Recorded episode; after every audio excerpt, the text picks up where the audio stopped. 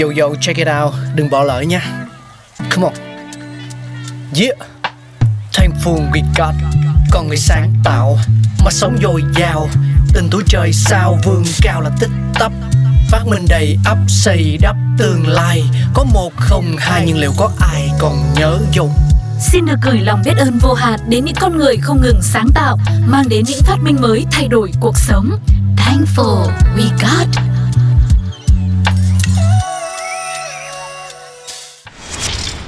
Thi học kỳ, kiếp nạn của học trò mỗi năm phải đối diện 2 lần. Vậy ai là người đã phát minh ra thi học kỳ đây ta?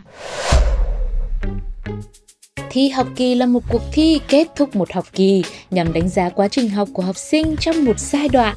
Việc thi học kỳ nói riêng, kiểm tra, thi cử nói chung còn mang nhiều yếu tố tích cực khác. Ví dụ như là để giáo viên nắm bắt được mặt bằng kiến thức của học sinh, một kỳ kiểm tra hay kỳ thi là cách để phản hồi lại hiệu quả việc dạy và học đến đâu. Hơn nữa cũng là để cho các thầy cô có thể tìm ra các phương pháp giảng dạy phù hợp hơn. Vẫn biết thi học kỳ có ý nghĩa tốt đẹp như vậy, nhưng thật sự hẳn là chúng ta vẫn cảm thấy lo lắng mỗi khi kỳ thi này chuẩn bị đến, hoặc là hồi hộp khi nhận kết quả thi, đúng không ạ?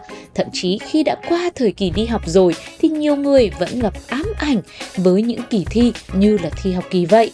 Vậy ai là cha đẻ của cơn ác mộng này đây? Dựa trên những ghi chép từ các tài liệu lịch sử, người gây ra nỗi đau cho hàng triệu học sinh sinh viên mỗi năm có tên là Henry Fischel. Ông là một doanh nhân tài ba, một nhà từ thiện người Mỹ. Phát minh này của ông được đưa ra vào khoảng cuối thế kỷ 19. Ông đã tạo ra các kỳ thi để chỉ ra kiến thức tổng thể của học sinh trong các môn học và kiểm tra khả năng sử dụng kiến thức của họ.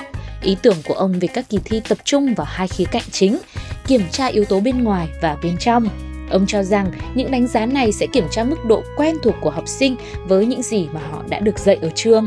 Henry là một trong những người đầu tiên có triết lý về thi cử và có thể thấy rằng triết lý của ông đã định hình nên lịch sử. Tuy nhiên, những năm gần đây thì một số nguồn tài liệu khác lại cho rằng Henry Fitzgerald, một người cùng tên nhưng sống vào đầu thế kỷ 20, mới là người phát minh ra thi học kỳ. Ông Fitzgerald này thì là một giáo sư người Mỹ gốc Đức, giảng dạy bộ môn ngôn ngữ và văn hóa cận đông tại Đại học Indiana.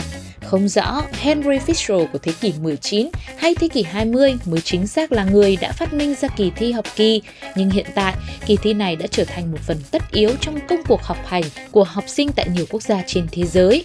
Và quốc gia đầu tiên thực hiện một kỳ thi tiêu chuẩn hóa trên toàn quốc là Trung Quốc cổ đại, được gọi là kỳ thi Hoàng gia, thiết lập bởi triều đại nhà Tùy vào năm 605 sau Công nguyên, với mục đích lựa chọn các ứng cử viên có khả năng cho các vị trí chính trị cụ thể. Tại nước Anh, hệ thống thi cử này được áp dụng vào năm 1806 cho công chức của nhà vua và sau đó được áp dụng cho giáo dục, dần dần ảnh hưởng đến các khu vực khác trên thế giới. Trong xã hội hiện đại, các kỳ thi đã phát triển thành nhiều cách đánh giá khác nhau như câu hỏi trắc nghiệm, bài luận, bài kiểm tra tính cách, bài nghiên cứu và bài thi học kỳ.